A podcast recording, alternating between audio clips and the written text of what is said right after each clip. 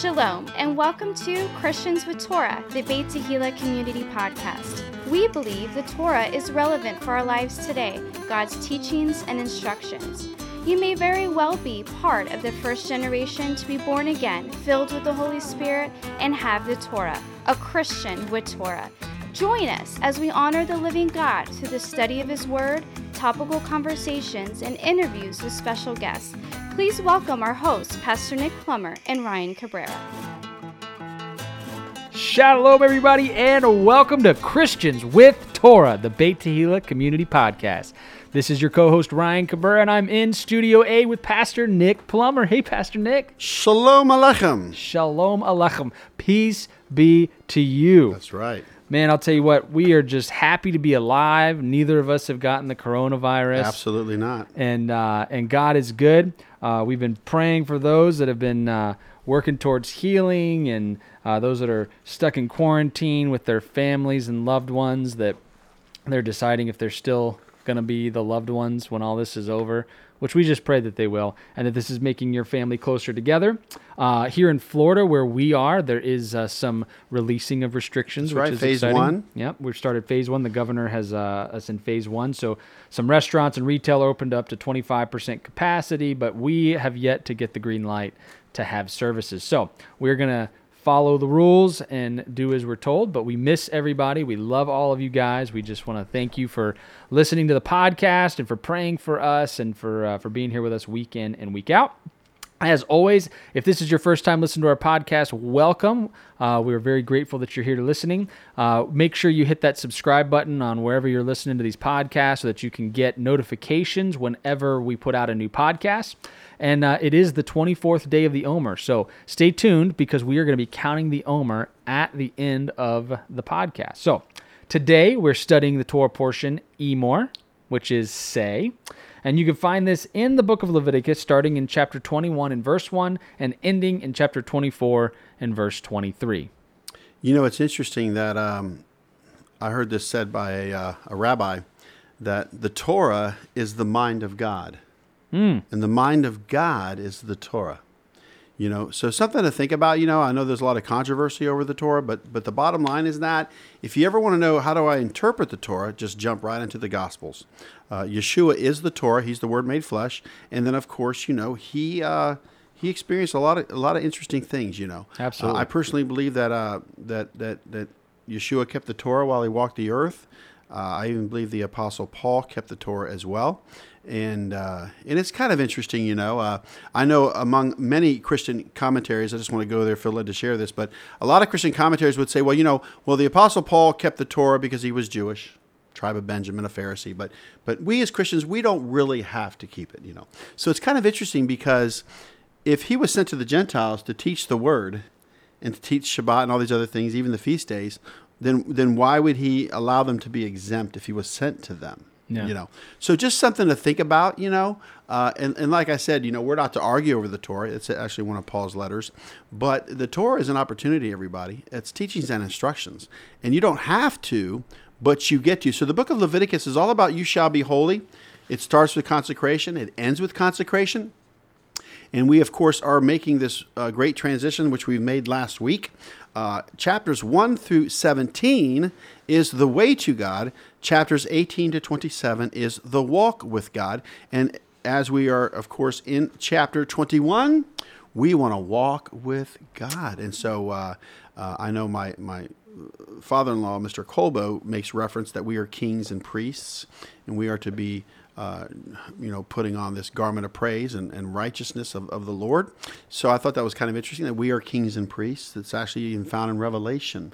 Um, and of course, it's found in Exodus 19. But once again, uh, we're going to move forward here and we're going to be looking at uh, some incredible things.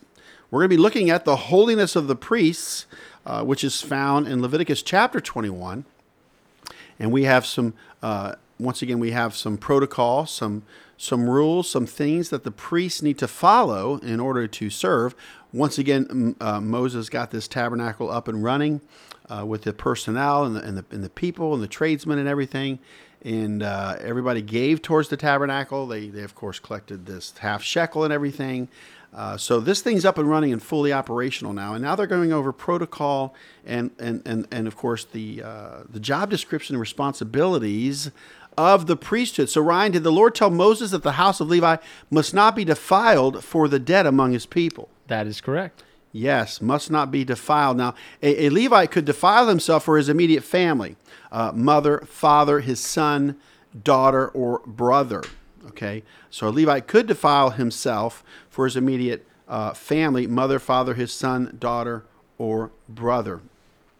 Uh, you know, it was interesting. Uh, I, I, talked with one of our members of our congregation, and uh, she was sharing with me that, that her, her mother had passed away of the coronavirus uh, in New York City. I do believe she lived in the Bronx. And she actually uh, was sharing that she was able to talk to her on the phone before she passed away. The, uh, the nurse was very, uh, you know, uh, very helpful in that, in that regard. But, huh. but, but she got to actually talk to her mother on the phone. And, uh, and that was just a great uh, closure, you know, to that degree, because yeah, sure. she was unable to actually to, to go to New York City. But just just a thought, you know, that, that able to put the phone up to her ear and talk and and pray for her mother and everything to honor her. Uh, you know, what an incredible testimony, what an incredible story. You know, thank God for the medical staff that allows that to happen. Yeah. Because of this coronavirus, people are not allowed to to be around loved ones. Uh, because it's so contagious, you know, and, and so the medical staff really plays a larger role as well. You know, they're they're actually uh, you know uh, become a family member, a part of the family to to to get answers and to speak and to to, to be a mediator almost, you know. And so uh, you know, it, it, just goes on to say some different things in here as well as we move on here. Uh, a Levite cannot make baldness or shave off the corner of his beard. Uh, once again, this is a, a, a, thing that's very interesting. Uh, there's a lot of things that the that the pagans were doing and uh, God did not want them to do as the pagans did. So right. this is like actually like a, uh, you know, uh, it's actually a response to things that were going on. He says, "Well, you're not going to do these things, so you cannot make baldness or shave off the corner of of your beard." Uh, a priest's daughter who was a whore would be burnt with fire. Now, you know, we, we read this and we're like, "My goodness, this is yeah, that's rough." Oh, and, and like I said, you know, uh, there's no prison system in the Bible. Correct. You know, I know Yeshua mentions in the gospel, hey, you didn't come visit me when I was in prison and all these things. But, and, you know, when I was needy, you weren't there for me. When I was hungry, you didn't feed me, you didn't clothe me. Because Yeshua is in all of us, you know, and, and, and even uh, the Apostle Paul uh, had an encounter with Yeshua. You know, why do you do this to me? You know, why do you persecute me? And uh, I'm sure the Apostle Paul was like, What are you talking about? But once again, the body of Christ is Yeshua, and he's the head. So we're just bringing this stuff up because uh, we're talking about rendering of, of uh, you know, justice or mercy or judgment or whatever it is, whatever the, the, the case is. And uh, we need to understand that uh, as you look at this, you know, to be burnt with fire is, is a pretty stiff penalty uh, to say the least. Uh, you can actually be excommunicated or, or, thrown outside the camp, away from the people, or you could be stoned. Yikes! You know, you can make restitution, but there really there is no prison system uh, in in the Torah, which is very interesting. Uh, once again, the high priest could not defile himself with the dead body of his mother or father. Wow! So the high priest could not defile himself. So now the standard's higher for him. Now, if you'll notice, the Levite could defile himself for his immediate family. Right. But the high priest could not defile himself with the dead body of his mother or father. Very interesting. Uh, and of course, we know the commandment is to honor your mother and father, but here's a, here's a rule for the high priest. And of course, the high priest was required to marry a virgin. Wow, look what Yeshua did for us. Yeah. He gave us back our virginity, Ryan. That's right. He did. Yeshua came back and he married us. You know, and, and, I, and I only say this because, you know, as we talk about the, the coronavirus plague, uh, there's, there's, a, there's a verse that talks about a, a bride without spot or blemish. That's a sign of a plague.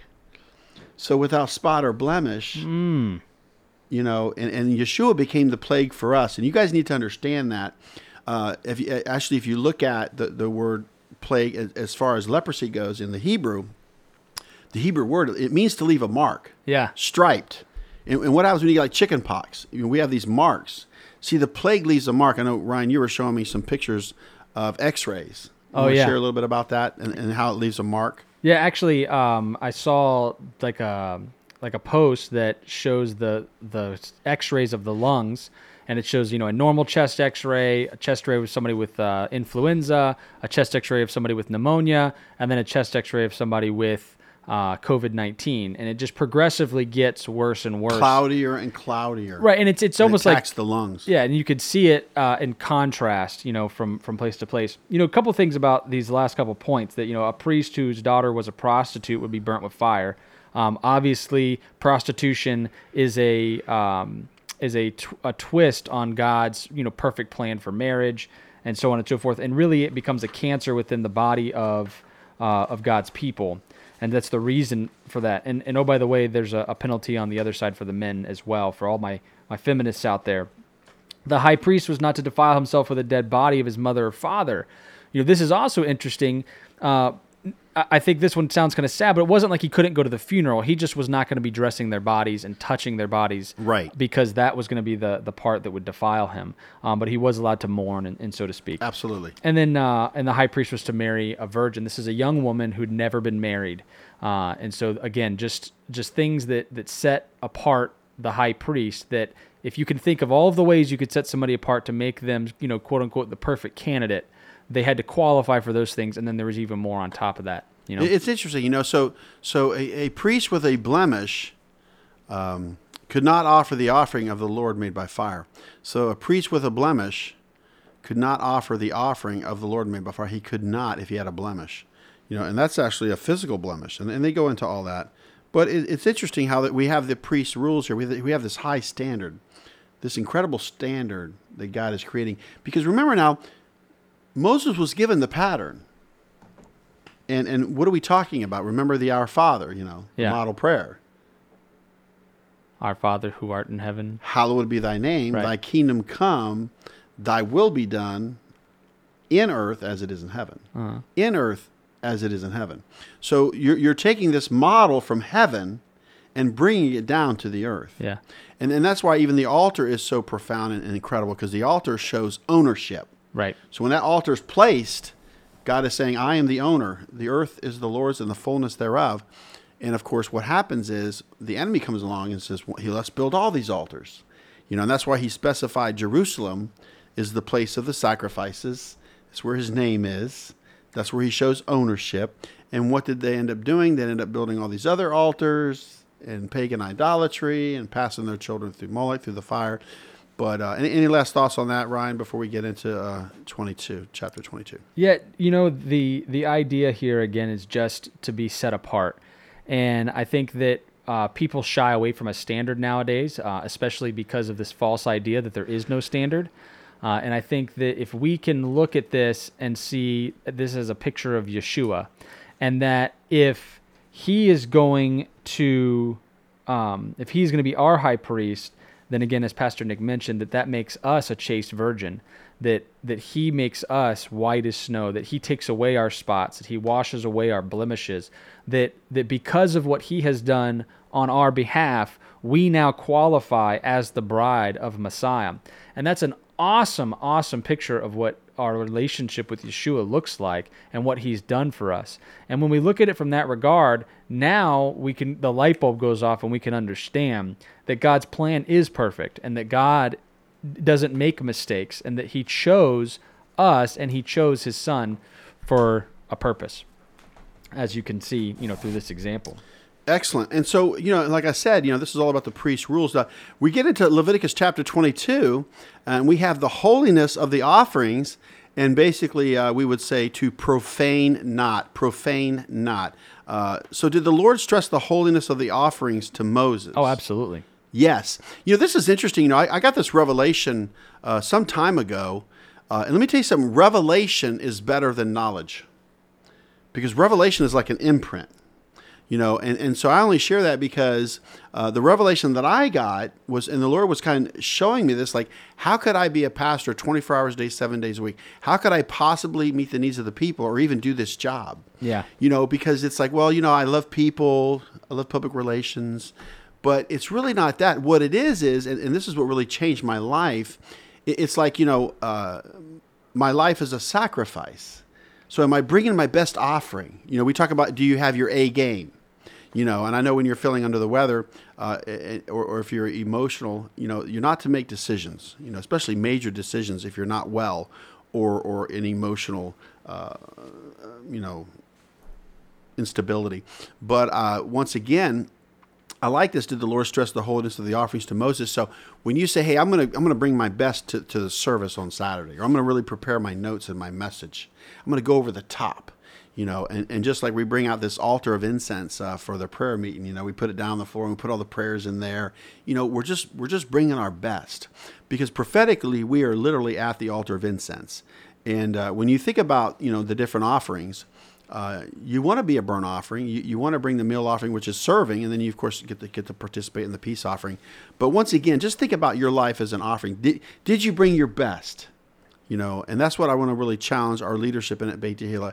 Are we bringing our best? Did we do our best? Because if you could say, "Hey, I brought my best," I can't ask for anything more than that. If you say, "Hey, I really brought my best," Yeah. or I did the best I could, or or whatever, I I, I like that, Ryan. What, what do you think about that? I mean, you know. Uh, I think I think that it's obvious when when you do that, right? and a sacrifice of praise instead of you know bringing a goat up the aisle or, or a lamb Right. it's like hey look i can i can i can give a sacrifice of praise yeah. you know and and praise the lord and and, put on that uh you know what is it the um, the robe of of of worship Right. mantle of worship Yeah. Absolutely. you know You know, I find uh, some of the the you know the kind of back talk here in the Hebrew roots talks about you know people will study the offerings and they'll say, well, you know, uh, you know, one day when the pastor talks about tithing or or bringing in the offerings into the the you know tabernacle or into the storehouse. uh, I'm just going to bring a goat up the middle of the aisle and see how they take that. And I'm like, well, they probably, you know, aren't set up to accept a goat. You know, maybe in rural communities that might be, uh, like jamaica they would love that they would love that in Jamaica. we be praising him man Hey man, this goat is good. I curry that goat. But uh, but I think that it's it's a bit of a sarcastic remark. I think people understand that one of the main purposes of people bringing offerings to the temple in the way that they did was to provide for the Levites and to bring food into the storehouse of God, be, not because God's eating it, but because it provides for His priests who do the service of the tabernacle. And we're looking at principles here And that's my you point. know, it's the principle that's my point. And, and and so as we move on here in Leviticus chapter 22 verses 3 through 7, uh, here's a question: Did the Lord stress the importance of avoiding uncleanness for Aaron and his sons? Absolutely Yes. not. And I want to throw something out to all of you in regards to uncleanness. Um, uncleanness is one of the 17 works of the flesh found in Galatians chapter 5 verses 19 through 21. So Ryan, where would we find uncleanness as far as in chapters? In chapters in Leviticus, Uh, in, in regards to uncleanness, uh, I know I'm going to look. I'm going to look it up here. Uh, we have, of course, the uh, uh, chapter 12, the purification of women after childbirth. oh, okay, I see what you mean. Uh, we have, of course, the laws about leprosy in 13 and 14. Uh, and then, of course, we have, and here's the title unclean discharges from the body in Leviticus 15. I mean, that's So, everybody's favorite you know, chapter. yeah, but it's not mine. But I mean, I'm just telling all of you that you know, and I know people want to go to extremes and different things, and but but I would say that this, just think of the principle, and I know you even said it, holy versus profane, Right. Right, the different holy versus ex- common. Explain to people about that. Well, It- it- you know, tameh being the unclean, right, and Right. tahar or tahara being the the clean. In English, we have the we think of it as clean and dirty is the Right. connotation that we're receiving when we hear clean and unclean. And really, what it means is it's holy or set apart and and common or not set apart something that's that's just you know for common use it's the water fountain right that's only used for the priest before he goes into the holy place or is there the water fountain that's in the hallway you know in between Right. the bathrooms that everybody uses right? Right. one is holy and set apart one is not also can think of it as prepared and unprepared you know if you're going to go do a presentation uh, before your class in college or before a business meeting or before your church or whatever um, there's times where you get thrown up there and there's a you know a topic or whatever that maybe you're not so comfortable with and are you prepared or are you unprepared for that day right and just imagine how you Right. feel inside right Right. when you get thrown up there are you prepared or are you unprepared that's to man yeah. to heart And I and I think this whole coronavirus thing is is sanctifying and separating people.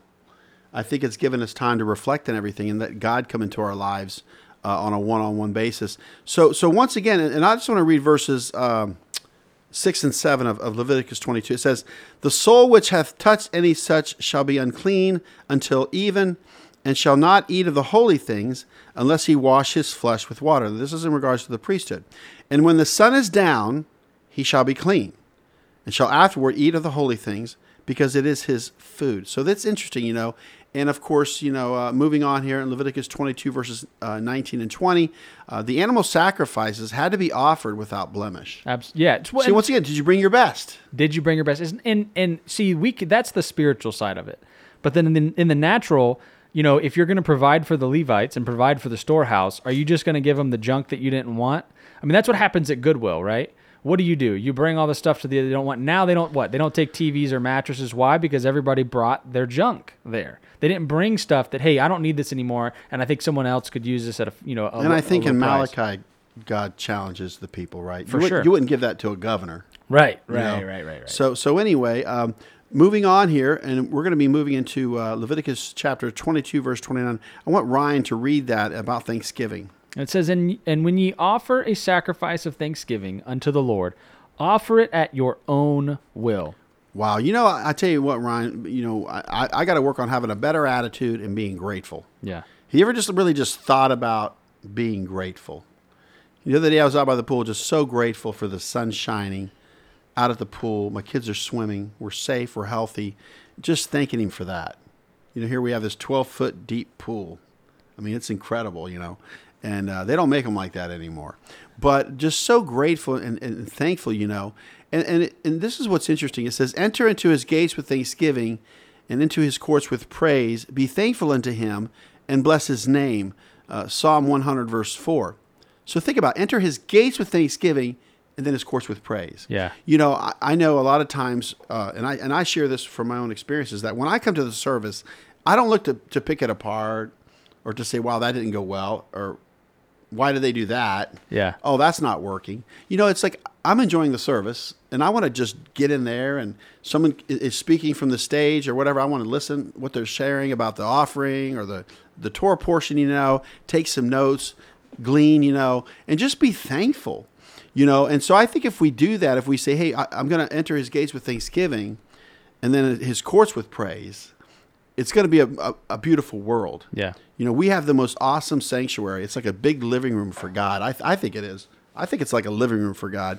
And and, and I, I just love sitting there, even to this point of, I think we're, what, seven years we've been meeting in the sanctuary. And I still enjoy it and oh, love Oh, yeah, it to come in there and just sit. And, and, and it's like a it's like a rectangle, you know, or the way it's the way it's set up, and and the, the, the stage is long, you know, and there's not a bad seat in the house. Yeah. You can sit anywhere and see everything because we made the stage a certain level. Yeah, don't call it a stage around Miss Susie. It's a platform. call- it's a platform. platform. And there's a podium, but I'm just saying Yeah. that it's a stage for God. You know, just like the, the sea of glass in Revelation is a giant dance floor. So Uh-huh. once again, uh, let's let's get into uh, the the Lord's feast, Ryan, and and I'm gonna have Ryan read a little bit because this is like this is gonna be the main course. In Leviticus chapter 23, we have the Lord's feasts, and uh, I would like for Ryan to read. Uh, let's see here. Um, let's go ahead and read verses 1 through 11. All right, let's do it. It I'll get our spring feast here going. chapter 23, 1 through 11. And the Lord spake unto Moses, saying, Speak unto the children of Israel, and say unto them concerning the feast of the Lord, which ye shall proclaim to be holy convocations, even these are my feasts. Six days shall work be done, but in the seventh day is the Sabbath. Of the uh, the Sabbath of rest, a holy convocation. Ye shall do no work therein. It is the Sabbath of the Lord, and all your dwellings. These are the feasts of the Lord, even holy convocations, which ye shall proclaim in their seasons. In the fourteenth day on, of the first month, at even, is the Lord's Passover. And on the fifteenth day of the same month is the feast of unleavened bread. Unto the Lord seven days ye must eat unleavened bread. In the first day ye shall have a holy convocation. Ye shall do no servile work therein. But ye shall offer an offering made by fire unto the Lord seven days in the seventh day is a holy convocation. Ye shall do no servile work therein. And the Lord spake unto Moses, saying, Speak unto the children of Israel, and say unto them, When ye come into the land which I give unto you, and shall reap the harvest thereof, then ye shall bring a, sheaf of the first fruits of your harvest unto the priest. And he shall wave the sheaf before the Lord to be accepted for you. On the morrow after the Sabbath, the priest shall wave it. Wow. So once again, you know, here we have, they're called the feasts of the Lord. They're not Jewish feasts. Do the Jews celebrate them? Absolutely. Are they are they for the chosen people? Sure. But they're the Lord's feast. It says it right there. Speak unto the children of Israel and say unto them concerning the feasts of the Lord. Now the word feasts is in the Strong's Concordance, it's number 4150. It's the Hebrew word a moed, and it means an appointment, fixed time or season, and assembly. Wow, check that out. It means an appointment, fixed time or season, and assembly. Uh, and of course, contained within the same verse in Leviticus chapter 23, verse 2, we have the word convocations, number 4744 in the Strong's Concordance. It's the Hebrew word mikra, and it means something called out, a public meeting, and a rehearsal. So, with that said, Ryan, we are literally commanded to assemble and come together at the appointed time. It's true, and you know what else is cool? If you uh, if you ever wonder about God's feast, does He care about them? You know, all these kinds of things. They're the moed, as you just mentioned, the moedim in, as uh, in plural. And in Genesis chapter one and verse fourteen, it says, "And God said, Let there be lights in the firmament of the heaven to divide the day from the night." So here, here He's creating the sun and the moon and the stars. All right. So He says, "Divide the day from the night, and let them be for." signs and for seasons and for days and for years. Wow. So the word signs here is is in English is going to be basically signals, but this word here for seasons is not spring, summer, you know, winter, fall, and winter. The word uh, seasons here is moedim. There you go. So it's right here, season of redemption. right here in the season of the Omer. the 14th verse of the Bible, right? I mean, we're right here in the first chapter, Genesis 1, and God is creating the heavens and the earth, and He's creating the uh, the sun, moon, and stars. And be, before He ever creates any animals or plants or anything, He knew that He was going to have appointed times, Moedim, where He was going to meet with His people on those days to have a special convocation, a get together, right? And so I just think that's super cool. Um, I also love the fact that they do. They belong to the Lord. That's great. You know, um, one other thought that I had one time about the feasts, uh, you know, I came into the Hebrew roots through the feasts. I found the feast by watching a, a, thing about the pagan roots of the holidays. And we don't really harp on the pagan roots of the holidays here because I think for us, we're not looking at, you know, what we're against. We're looking at what we're for. And so for us, we say, hey, there's a better way let's do Bible things in Bible ways. Let's do godly things in godly ways. And ultimately, when we look at uh, the the kind of the way things are being done right now, the feasts are are God's appointed times, and He's sent out an invitation through the Scriptures to everyone who believes in Him and wants to be in covenant with Him. So He says, "Hey, I'm throwing a party." That's right. And you, God's calendar. You are invited. That's Here's right. the day and the time. That's right. All right. Here's what's on the menu, right? So we're having what is it on an unleavened bread? We have matzah, uh, bitter herbs, and lamb, right? He even tells you the menu, right? He says this is the theme of the party. Oh, by the way, the death angel is going to pass over you. We're gonna we're gonna talk about redemption at this time of year, right? So he does all these things. He puts it all together, gives you the little script and everything. Says, hey, here's the party I want you to come to. I'm gonna be there, and we're like, nah, I'm good. I think I'm gonna throw my own party. I mean, yeah, I'll, I'll, do that next week. Yeah, I, it just listen. I us, calendars and arguments about all that kind of stuff aside, the feasts are just crucial to us relating to God and to going to Him and to to loving Him and showing our love to Him and being in relationship with Him. And I just think that it there's just so much depth and richness once you start doing it that we can argue semantics all day long about the relevance this and that from an academic level where it's abstract, right? It's still in the cloud, but once you start doing it and Man. of course, the Hebrew calendar is lunar. Right. The Gregorian right, right. calendar is solar. Correct. And it's kind of interesting that, you know, we got to celebrate Passover before the church actually celebrated Easter. So once again, people want to say, well, do you celebrate his resurrection? Well, absolutely. It's all contained within Passover. Communion, his resurrection, everything, you know. Yeah. And and I just want to encourage you in this. And of course, the, the Sabbath is the first feast day that's mentioned. It's the fourth commandment and we're not going to go into great detail on all of this, but we just want to kind of give you a little bit of a lowdown here. And then, of course, we have, of course, Passover, which is Pesach in Hebrew, then unleavened bread, which is Hag HaMatzah, and then first fruits, which of course is Bikurim. And those are, of course, uh, the spring feasts, and we are in the midst of counting the Omer. We are commanded to count the Omer. Basically, I'm going to break it down for you. We count seven Sabbaths plus one day. So the interesting thing is, we know that this year, I do believe it was April the 8th and the evening, was Pesach. It was the 14th day of the first month, or, or they call it Nisan. Um, and so, once again, uh, once we have that uh, established, we go right into at the next day. The fifteenth is the start of unleavened bread. Right. And and and so we know that for seven days we are to eat unleavened bread. We're actually commanded to eat unleavened bread. That's kind of interesting. You eat matzah every day, so it's not like a substitute for the puffy bread. You're literally commanded to eat it to remind you of how you know, Israel had to leave in haste and didn't have time for the bread to rise. And that's all part of the Passover Seder. So, with that, we, we move into, of course, first fruits, which is, of course, the day after the Sabbath.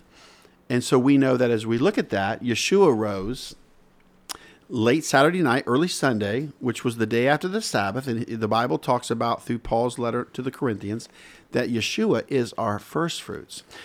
So what's happening is, as far as counting of the Omer, even now, uh, incredible things have happened during the counting of the Omer. First of all, uh, Israel became a nation during the counting of the Omer.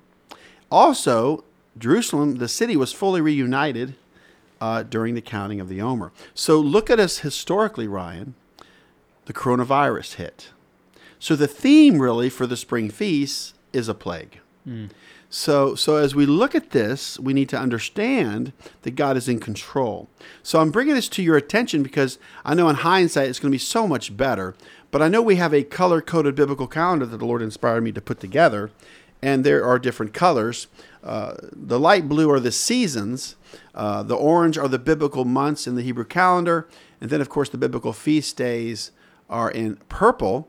And season of caution is yellow. So we have, of course, Purim, Eve, uh, the, the celebration of Purim, the story of the book of Esther uh, in Persia. Uh, that's cautionary, it's yellow. And then, of course, we have, interesting, the counting of the Omer is in yellow, meaning cautionary. Yeah. So I'm bringing this up, everybody, because the scriptures tell us that Yeshua showed himself to over 500 people, and he showed himself for 40 days. So, Ryan, here we are. We're doing this podcast today and it is, of course, Cinco de Mayo. Cinco de Mayo. Cinco de Mayo. And yesterday See? was May 4th, the So- Star Wars Day. That's right. So once again, we're counting the Omer. Yep. Now here's the thing. If Jesus showed himself for 40 days, Mm. his ascension would be, of course, Thursday, on a Thursday, May 21st. So we've we've hit this peak in a lot of states and different things with the coronavirus. And and supposedly now it's it's supposed to to come down. You know, we've we've hit the maximum of the curve, and now we can we can manage this through our hospitals and medical staff. Now, uh, they won't be overrun by a high curve. So so just something you know, because there's there's a there's a saying uh, among the CPAs, three famous words: numbers don't lie. So we might not have the exact numbers for the coronavirus, but we do have numbers. So so I want to encourage you that we want to make it to May 21st, day 40, and see what happens because on May 30th in, in the evening is Shavuot. So what we have defined and what we interpret the scriptures to say, and not to say that we're right and other people are wrong, we count seven Sabbaths plus one day. So Shavuot, Pentecost, or Feast of Weeks will always be on a Saturday night, Ryan. Right. In that interpretation, which is okay. Right, because at the end Right. it also has to end on the morrow after the Sabbath. Right. And so I want to just make that clear to all of you that we do follow the Hebrew calendar, the calendar among the Jewish people. But when it comes to the counting of the Omer, of course, we know that uh, the counting of the Omer began Saturday night to Sunday, which would give us day one. Right. So you'll always have the Omer uh, in multiples of seven on Shabbat. Right. And then 50 would be Saturday night. So just so you all understand. And of course, uh, Passover is connected to Pentecost because of the counting of the Omer. And then, of course, we go into the fall feasts trumpets, which is Yom Teruah, the Day of Atonement, which is Yom Kippur, and then, of course, the Feast of Tabernacles or Sukkot. So we have these eight feast days, which is very interesting uh, in, in, in regard to the fall feasts. And the neat thing, Ryan, is that I'd like to, to, to take this and just um, share with everyone, and if you don't mind reading, Ryan, uh, Exodus chapter 23, verses 14 through 17. So I want to share a little insight with you. I've done this before, and I want to do it again just to just to reiterate and to remind you how powerful God's calendar is. Exodus 23, verses 14 through 17. Now, Contained within the Sabbath and these seven feast days, God also has three national feast days, which is, of course, Passover, Pentecost, and Tabernacles. So let's check out these two references, and I'm going to kind of go over it real quick here with Ryan. So, three national feast days. Uh, first reference is Exodus 23, verses 14 through 17. All right, here it says, Three times thou shalt keep a feast unto me in the year. Thou shalt keep the feast of unleavened bread. Thou shalt eat unleavened bread seven days, as I commanded thee, in the time appointed, in the month Abib. For in it thou camest out of Egypt, out from Egypt, and none shall appear before me empty. And the feast of harvest, the first fruits of thy labor, which thou hast sown in the field, and the feast of ingathering, which is in the end of the year, and when thou hast gathered in thy labors out of the field. The three times in the year all thy males shall appear before the Lord God. So once again, you, you have these three national feast days, three festivals each year that, that are the three national feast days. And what this does, it shows the redemptive plan of God, an overview. Right. So we all have to agree that uh, as we look at these references, uh, we know that, of course, Passover is about uh, the Lord bringing his people out of Egypt Salvation. Salvation uh, with an outstretched arm. He brought his people out. So, would you all agree that 3,500 years ago, God brought the children of Israel out of Egypt? They applied the blood of the Lamb to the doorpost and they came out of Egypt. Yes. Absolutely. That has been fulfilled. Now, would you agree that Yeshua is the Lamb of God who took away the sin of the world? Yes. As Christians, absolutely. John the Baptist pointed him out. Hey, the Lamb of God who takes away the sin of the world. So that's about being born again, trusting Yeshua, uh, confessing Him as Lord, that God raised Him from the dead and you shall be saved. Now, would you agree that that is being fulfilled today? Absolutely. I got born again in March of 92. So here we have that you would say, Ryan, that that, that is being fulfilled, and it has been fulfilled. Yeah. So that's one third of God's redemptive plan, Ryan. It has been fulfilled and is being fulfilled. As we move into the next feast day, which is Pentecost or Feast of Weeks, Shavuot, keep this in mind. Exodus 19, the giving of the Torah. Would you agree that on, you know, the Feast of Pentecost or Shavuot, God entered into a marriage covenant called the Torah with the children of Israel?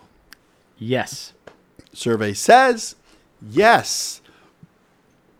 Would you say that that has been fulfilled? Yes. Yes. Now, as we move into this second national feast day, would you agree, Ryan, that over 2,000 years ago in Acts chapter 2, the promise of the Holy Spirit was fulfilled in the upper room in that area? Oh, absolutely. So that is two thirds of God's plan. So we're born again. We've come out of Egypt, or we've come out of Egypt and we're born again. We have the Torah, and God is pouring out His Holy Spirit right now all over the world. Now remember, there's only one Holy Spirit. And what would He do? He would convict the world of sin, righteousness, and judgment. That's how you know if you have the Holy Spirit. Hmm. Remember that. That's if you know if you have the Holy Spirit. He will convict the world of sin, righteousness, and judgment. Okay, sin, because sin is sin. The wages of sin is death. Okay, Jesus died for our sins. He didn't cover our sins, He took them away. So we need to acknowledge sin as missing the mark. Number two, uh, He's going to convict the world of righteousness. What righteousness? The righteousness of Christ for those sins. Because what does Yeshua say? For righteousness, because I go to the Father, meaning that He did the Father's will. Drink from the cup. Okay, you need to stay with me on this. Now, he's going to convict the world of judgment. Why? The ruler of this world has been judged. Now, the sentence hasn't been carried out, but we have the keys. You don't have to be sleeping with the enemy. So, so Ryan, would you agree that two thirds of God's redemptive plan has been fulfilled and is being fulfilled? Yes. Very good. Now, listen to me, everyone. This is paramount. The last and final piece to the redemptive plan of God is tabernacles. It's called the Feast of Ingathering. Now, some of you might be a small group. You might just be a few people. Uh, Beit Tehillah is about 150. But I'm going to tell you something. God is not scattering, He is gathering. And so, with that, would you all agree that when God called them out of Egypt, they had to make temporary booths or sukkahs? Oh, yeah. Yes. You know, I mean, uh, that's that's how we know that Superman is Jewish. He came out of the booth. so here's the thing. If that's the case, and we build sukkahs every year to remember how God brought us out, and they had to dwell in a temporary hut, right? Right? Not Pizza Hut, not Jabba the Hut, No. a temporary hut. Hut, hut, right? So think about it, everybody. Why is this so important? Because we don't want to fight against the gathering spirit of God. He is gathering us. So we have to be productive. We got to come together, you know, and that's one of the things the Holy Spirit will do. He unifies the body of Christ. You know, if you want to know if somebody has the right spirit or not, they're, they're going to tell you what they're for, not what they're against. They're going to be creative, productive, Ryan. Those are the people we want to hang around with because they have a right spirit. Even even David cried out, "Renew a right spirit within me." So I wanted to go over these with you because it's so important. Uh, the other reference, Ryan, is Deuteronomy 16, verses 16 and 17. So I'm not taking away from the eight feast days. I want to add to these three national feast days because you know God is gathering us, and, and you need to understand that. And I love what Yeshua even said: "Hey, if they're not against me, they're for me." So let's check out Deuteronomy 16 verses 16 and 17. It says here, three times in a year shall all the males appear before the Lord thy God in the place which he shall choose, in the feast of unleavened bread, and in the feast of weeks, and in the feast of tabernacles, and they shall not appear before the Lord empty. Every man shall give as he is able, according to the blessing of the Lord thy God, which he hath given thee. So there's your two reference for three national feast days. I believe we're on borrowed time. So 2,000 years is up, Ryan. Oh yeah, And if we're not being gathered now, and, and Yeshua cried out in Matthew 23 before the Olivet Discourse, he said, Oh, Jerusalem, Jerusalem, how long to gather you? But you would not. yeah. So the conclusion of this is, which is kind of cool uh, in regards to the feast cycle. Uh, there's there's an eighth day that is attached to the end of the seven days of the Feast of Tabernacles, called the eighth great day, and uh, and that's incredible. And eight means new beginnings. So after these these eight feast days, even Shabbat, you have the eighth great day, which is attached to the Feast of Tabernacles at the very end. And of course, the eighth day is considered a solemn assembly, and no work is to be done on this day. Now, as we look at the feasts, uh, who did Moses declare the feast of the Lord to, Ryan? The children of Israel. The children of Israel. Now, time doesn't permit me to go into all the details, but you can take this and find in the New Testament in regards to the feast days in 1 Corinthians chapter 5 verses 7 and 8. You can see Paul mentioning the feast of Pesach there and in Colossians chapter 2 verses 16 and 17 about let no man judge you in Yeah. keeping these feasts. Now, uh, my pastor friends have, have really asked me, well, you know, are we going to be celebrating these when Yeshua comes back? And I just have a few Well, I references think he for might. you. He's going to do Christmas and Easter, don't you think? Now, just back off, buddy. Don't don't ruin it. Don't ruin it. Don't go profane on me. All right, all right. Now, there are prophecies about these feast days being celebrated when Yeshua comes back. In Ezekiel chapter 45, verses 18 through 25, we can find uh, the feast days there. Uh, of course, chapter 46, verses 1 through 11 in Ezekiel, once again. And then, last but not least, we can find this in Zechariah chapter 14, verses 16 through 19. If you don't come up and worship the Lord during the Feast of Tabernacles, there'll be no rain on your land, No which is a Hebrew idiom for you will not be blessed. Correct. God will withhold the blessing. So here's the great question to end chapter 23. Ryan, this is the million dollar question. If Yeshua fulfilled the spring feasts, Passover, unleavened bread, first fruits, would he fulfill the fall feasts, trumpets, atonement, and tabernacles in the future? You know, I think that there's some clues throughout, um, you know, Revelation and the prophets, as you mentioned in Zechariah and Isaiah and uh, Jeremiah, and uh, and and all of really all the prophets to to say yes to that. I think it's a resounding yes. Um, you know, even if we just take the clue that he did it uh, for, to the spring feast, that it will also come to pass uh, to the fall feast. It's also one of the things, you know, God doesn't allow these things to happen for no reason. You know, these these this evidence that He puts before us, and so there's plenty of people out there, uh, unfortunately, that they come into the Hebrew roots movement and then they find some anti-missionary teachings or something, and they start to to somehow waver in their faith and leave, you know, the faith of Messiah, uh, the faith that Yeshua is Messiah, the faith that Yeshua and Yahweh are Echad. And if you were to just look at God's redemptive plan and what God has done and, And what he's doing. and see the the hope that we have in his return and and what he's going to do that in trumpets that he returns right in atonement that he judges the nations uh, and that in tabernacles that he he gathers in all of his people that he gathers in his bride um, I just think it's an awesome, awesome look at the prof- the prophecy of the future. Um, you know, I get asked eh, just this week. I was asked if I was pre-trib, mid-trib, or post-trib. You know, as I far you- as did you go to the pan theory? I did. Thank I you, did. Ryan. What a good disciple. I'm, I'm, I'm Listen, into the I pa- think I tell told him what you. the pan theory I think I told you about the pan Yeah. theory. You know, No, I heard it from actually Pastor Danny McSpadden from Louisiana, pastor. Danny McSpadden. That's his name. Yeah, he mm. was a Cajun boy from Louisiana. Pat, my pastor, years ago. He's And- Cajun? and and he was talking about the the argument over that. He mentioned Yeah. the pan theory, and I, I've, I've ran with that ever since. Tell yeah, what the pan fine, theory is. fine. All right. What's- so yes, what is it? The pan theory is that Yeshua is coming back, and it's all going to pan out. Oh, and so yes. it's funny because I said that, and then somebody told me that that was a cop out. Ooh. And I was like, wait a second, hang on. All right. So it, it's not about deciding pre, mid, or post. I think the important piece is prioritizing faith. Where is my faith? Who is my faith in? Is my faith in my understanding of the eschatological picture that I've painted? Or is my faith in the fact that I know Yeshua is returning? I know that he is on the throne That's and good. that whatever he does, right? That will match scripture because we know it will, because hindsight is 2020. We always look at what he did and we're like, oh look, it's Oh, here yeah. and it's here and it's here.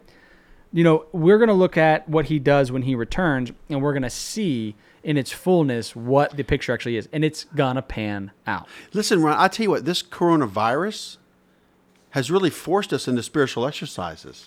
You have to read your Bible. You have Oh, to pray and worship. absolutely. What else are you going to do? You can only watch so much Netflix. That's right. I mean, really, and then your, your brain just turns into like mush. You can you, you know you can only do so much. So once again, uh, I want to remind everyone that Beit Tehillah has a color coded biblical calendar for the year 2020 just for you. Boom. Uh, you want to contact us at uh, Kathy at twopraise.net, K A T H I at symbol T O P R A S E dot net, or info at twopraise.net. We would love to send you this through a PDF format, uh, 8.5 by 11, color coded biblical calendar that you will enjoy. And, and in closing in this chapter, we are prophetically in the feast of Shavuot at this time. We need the Holy Spirit, amen. We need the Holy Spirit. There's only one Holy Spirit, okay? So I love it how we make this transition now. We're going to be going into uh, chapter 24. Uh, it's about the menorah and the showbread. I'm going to let Ryan take it over from here. Uh, we, we both love to share and talk and speak, and I can be a little overzealous, but I don't want to leave out my little disciple over here, and I want him to take over That's cool. You- chapter 24 so I can drink some water and maybe do a few other things around I'm pretty the passionate about the uh, the feast days, but you know what? I'm also passionate about the menorah and the table of showbread. You know, I am. You know, because of the, Spirit Holy of God. Spirit and identity. Oh, look, there you go. Look at you, just jump in there. I- Jump I- in there. I Jump. I thought you were getting know. water. I'm getting water. All right, so chapter 24, verse 2 says, Command the children of Israel that they bring unto thee pure oil, olive beaten for the light, to cause the lamps to burn continually. So, how long were the lamps to burn? They were to burn continually. So, the lamp from the seven candlesticks, the menorah, were lit all the time and gave light to the holy place in the tabernacle. And it was special oil that was used. It was only the first press. They didn't even. This wasn't even pressed oil, right? This was I like cold pressed olive oil. Boy. Oh, yeah. That's a little extra, but Yeah, extra virgin, right? That first that first bit that comes out. Oh, it's great. So, uh, so there's no windows in the tabernacle. Uh, no. So, So the menorah was the only way that they would have light in the inner court. So are we sure there was no windows in the tabernacle? Well, there's no windows in the temple, right? There's no windows in the tabernacle. At all. Yeah. No. Interesting. So Not I even mean, I'm just thinking. So you service this menorah every evening and every morning. You had to keep it lit. Yeah. And of course, you know, because there's no sunlight going in there. right. Right. just interesting. It is interesting. So, uh, how many cakes were put upon uh, the pure table before the Lord in uh, verses 5 and 6? Uh, this is 12. So, one for each tribe of Israel. And the bread was exchanged every Sabbath um, so that, you know, that it stayed fresh. And so they would lay it on the table. And then every Shabbat they would come in and exchange it out for fresh bread. And uh, the Aaron and his sons, so the priests, were the ones to eat the bread from the table of showbread. So you have the Holy Spirit, Ryan. That's right. You have this table of showbread. Oh, yeah. With 12 loaves, unleavened. Unleavened. And did you share about the double rimmed edge? I, I didn't. I didn't. You know, the double There's- rimmed there's edge is there so that you can't breadth. fall off. Yeah, there's like two fences. So like Trump could build a wall. Yeah. Build another one. Why not? I mean, I'm just saying that very interesting that that there's there was two little boundaries on that table and and switched out every Shabbat. So think about it. we have the Holy Spirit. We're like the loaves. We can't fall off the table, and and, and we're swapped out every Sabbath. And we get eaten by the priest. Wow. Is it called Wonder Bread? Uh, no. So the Aaron and his sons would, of course, eat from this table. Uh, Ryan, do you, are you familiar with the story of, of King David and his men when he was on the run from King Saul? That he was able to eat that bread even though he wasn't permitted to. I am. It? It's even he had a referenced situation in the New Testament. Very interesting. And so he was actually um, in a situation where he was allowed to eat that bread. Yeah, he, he was, was. hungry and he was on the run. Very interesting. Yeah, it was very interesting. So um, we're moving into another section here in uh, chapter 24. Another storyline. right? That talks about the punishment for blasphemy. And so uh, a lot of interesting commentary has come out about this. Um, but here in verse 10, it just says, And the son of an Israelitish woman, whose father was an Egyptian, went out among the children of Israel, and his son, and this, this, and this son of the Israelitish woman, and the man of Israel uh, strove together in the camp. And the Israelitish woman's son blasphemed the, the name of the Lord and cursed. And they brought him unto Moses, and his mother's name was, it gives the name or whatever. But, um, you know, he was, uh, he was told, you know, God gives the, the punishment that he was to be taken outside the camp and stoned for this blasphemy, blaspheming the name of the Lord. And so uh, there's been mentions of, of you know mixed marriage. This is the reason why you know unequally yoked. You know having the pagan gods of Egypt you know mixed in with you know the God of uh, of Israel, and that that was the reason um, that he ended up being raised up to to curse or blaspheme the name of the Lord. Um, and then you know I was reading through the whole story all the way through to um, verse 17, and it just dawned on me that here in America, you know we believe so much in freedom of speech that anybody can say anything they want about anybody at any time, and that's their right. They have the right to do that. And here, this almost seems contrary to that because God says, Yeah, but you know what? You can't blaspheme my name because my name is holy. I'm holy. I created you. I brought you into this world. I'll take you out, you know? Yeah. And so it's definitely different. God's you know, do, you know, talks about not speaking against you know leadership that he has set up. He's talked about not blaspheming his name, and clearly it's important to him because the punishment here was that this uh, this son of the Israelitish woman and the uh, Egyptian man was to be stoned. You So- know, I, I I- I look at this the challenges of a mixed family. Mm-hmm. Like maybe you've remarried, maybe with your second marriage or third marriage, you have stepchildren and Yep. and all these things. You know, uh, that's really a picture of the Commonwealth of Israel when you think about it. The mixed multitude came out of Egypt. So this particular woman, her name was Shelomith, the daughter of Dibri of the tribe of Dan. So here she was from the tribe of Dan. Uh, which of course that, that that name means judgment. My wife is Danielle, and that's where you get Daniel. You know, Daniel means judge. Uh, that's why I can't really mess with my wife too much. Yeah, I gotta judge of cave God, in. right? I got to cave in. But of course, the uh, once again the uh, the husband was an Egyptian. So what a mixed family. So look what you're bringing into the family. Mm-hmm. You know, you're bringing in something that's uh, that like like a mixed family yeah, uh, which is which is very interesting, you know. And, and even to this day, you know, there are those that want to celebrate the Hebrews of the Christian faith, and other members of the family are like, yeah, I'm going to Sunday church. And, and like I said, you know, and, and I would share this with anyone, you have to respect people's faith. You know, I, I hope that my children celebrate the Shabbat and everything, everything I taught them and showed them. But at the end of the day, they're going to have to make up their minds, you know, how they're going to want to express their faith. It goes on to talk about as well the Lord forbids murder. And of course, anyone who kills a beast shall make it good. And uh, Ryan, you want to finish up 15 and 16 in our outline here.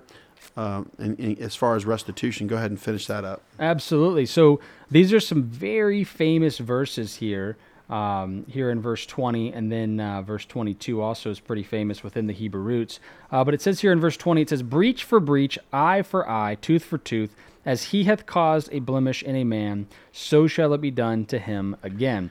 And it's very interesting because it talks about, um, you know, equal punishment for crime is essentially the principle that is being laid out here. Restitution. Well, restitution, uh, yeah, but I mean, if it's To an make it eye, what are you going to give him your eye and he's No, going to use but, it? but it's but it's restitution. It's not like like I'm going to get an eye for an eye. I mean, It says it right there. I No, I know, but I'm saying it, it, I think the, the principle is restitution. Right. The prin- well, the principle Yeah, also. the principle. Yeah, So- absolutely. So, people don't know that hey, I'm, I'm going to get revenge or oh, I'm going to pluck your eye out or Correct. Well, and all of these, you know, went through uh, a judge, right? So you don't just take uh, judgment on your own uh, and do whatever you want. But absolutely, this the idea here is that you know if you were to accidentally kill somebody's ox, you got to give them another ox, right? You make restitution, make it good for for what you did. But right here in verse 22 is interesting because you go through these verses and you know, obviously all of this was um, was true for Israelites against Israelites. But what about the Israelites and the stranger or That's the good, sojourner Ryan. that was among them? And it says here, it says, "Ye shall have one manner of law as well for the stranger as for one of your own country. For I am the Lord your God." So this is a, an interesting uh, predicament. You know, there's a, a lot we were of strangers in a strange Abs- land. absolutely. Absolutely. And what they're saying here is that we're going to keep the same standard. There's one standard uh, for this restitution that if, you know, the same standard that we're held to is the same standard that the stranger is and vice versa. If you were to do the same thing to a stranger, you know, it's going to be back onto you. And it, it does this also when you talk about offerings. It says um, the same exact thing uh, about how there's one law for the stranger that's among you and the, you know those that are homeborn.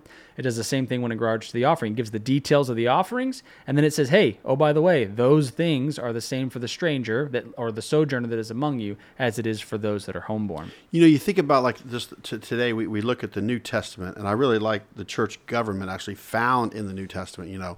But Ryan, if, if you could read, just in closing here, Leviticus 24 23, uh, they, they present this case of this blasphemer. He goes over these, these things with, with the people and restitution and all of that. And, and look at the conclusion of this particular portion of, of, of the Torah. Yep. Verse 23 says, And Moses spake to the children of Israel that they should bring forth him that had cursed out of the camp and stone him with stones. And the children of Israel did as Moses commanded.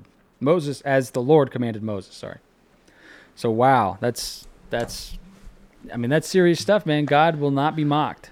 You know, uh, I, I did a teaching on the plague, and I have much, much more respect for the Lord Yeah, and the fear of the Lord on me than I ever have. It's a stripe, it's a Uh, you know, and like I said, I I studied it for hours, and if you haven't, you know, check check out the podcast, the, the teaching of the plague, uh, and I believe it'll bring you closer to God. Uh, I know it did for me, you know, and so with that, um, I would like to also uh, close with this that.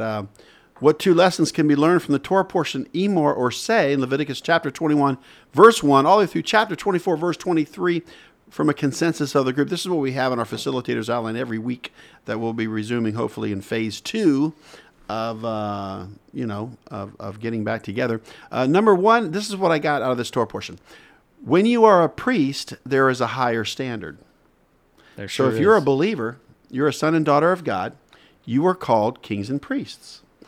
Uh, that's number one. Number two, uh, following God's calendar will allow you to be at the right place at the right time. Boom. You know, as far as our vacation time and this and that, we always celebrate the feast at Beit Tehillah, and, and, and, and we put God's calendar first, and then our personal lives second. Yeah. Yeah, my first one would be that, that the Sabbath will change your life. Just do it. Don't if you're if you're on the fence about, you know, legalism, this or that, just do it. Um, the Sabbath changed my life. I know that it has changed many other people's lives, and I think that it, um, it's worth it. You should you should do it with your family. You should bless God while you do it, um, and you'll just experience the Holy Spirit in a way that you've never experienced Him before.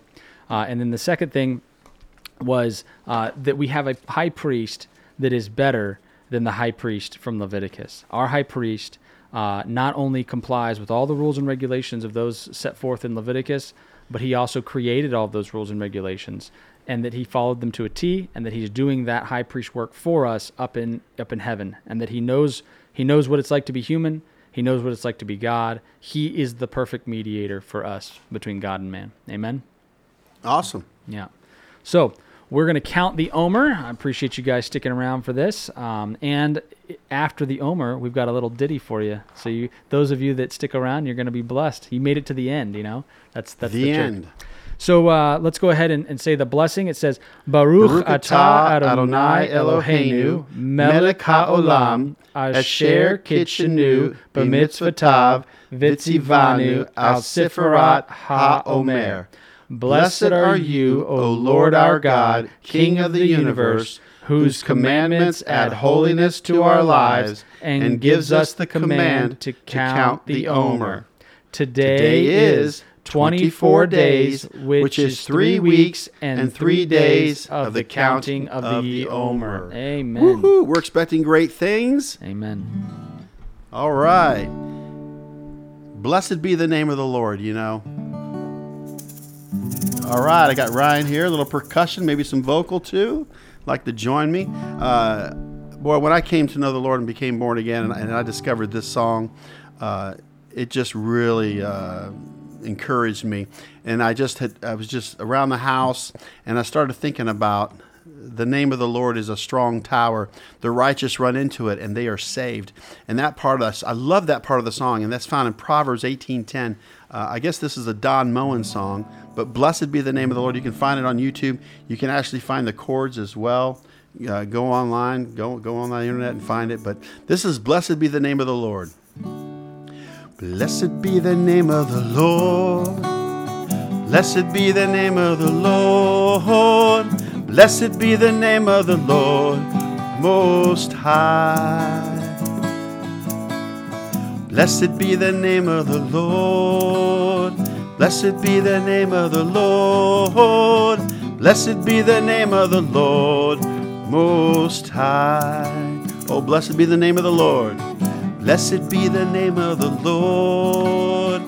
Blessed be the name of the Lord. Blessed be the name of the Lord Most High. Blessed be the name of the Lord. Blessed be the name of the Lord. Blessed be the name of the Lord Most High. The name of the Lord is a strong tower. The righteous run into it, and they are saved. Oh, I love that.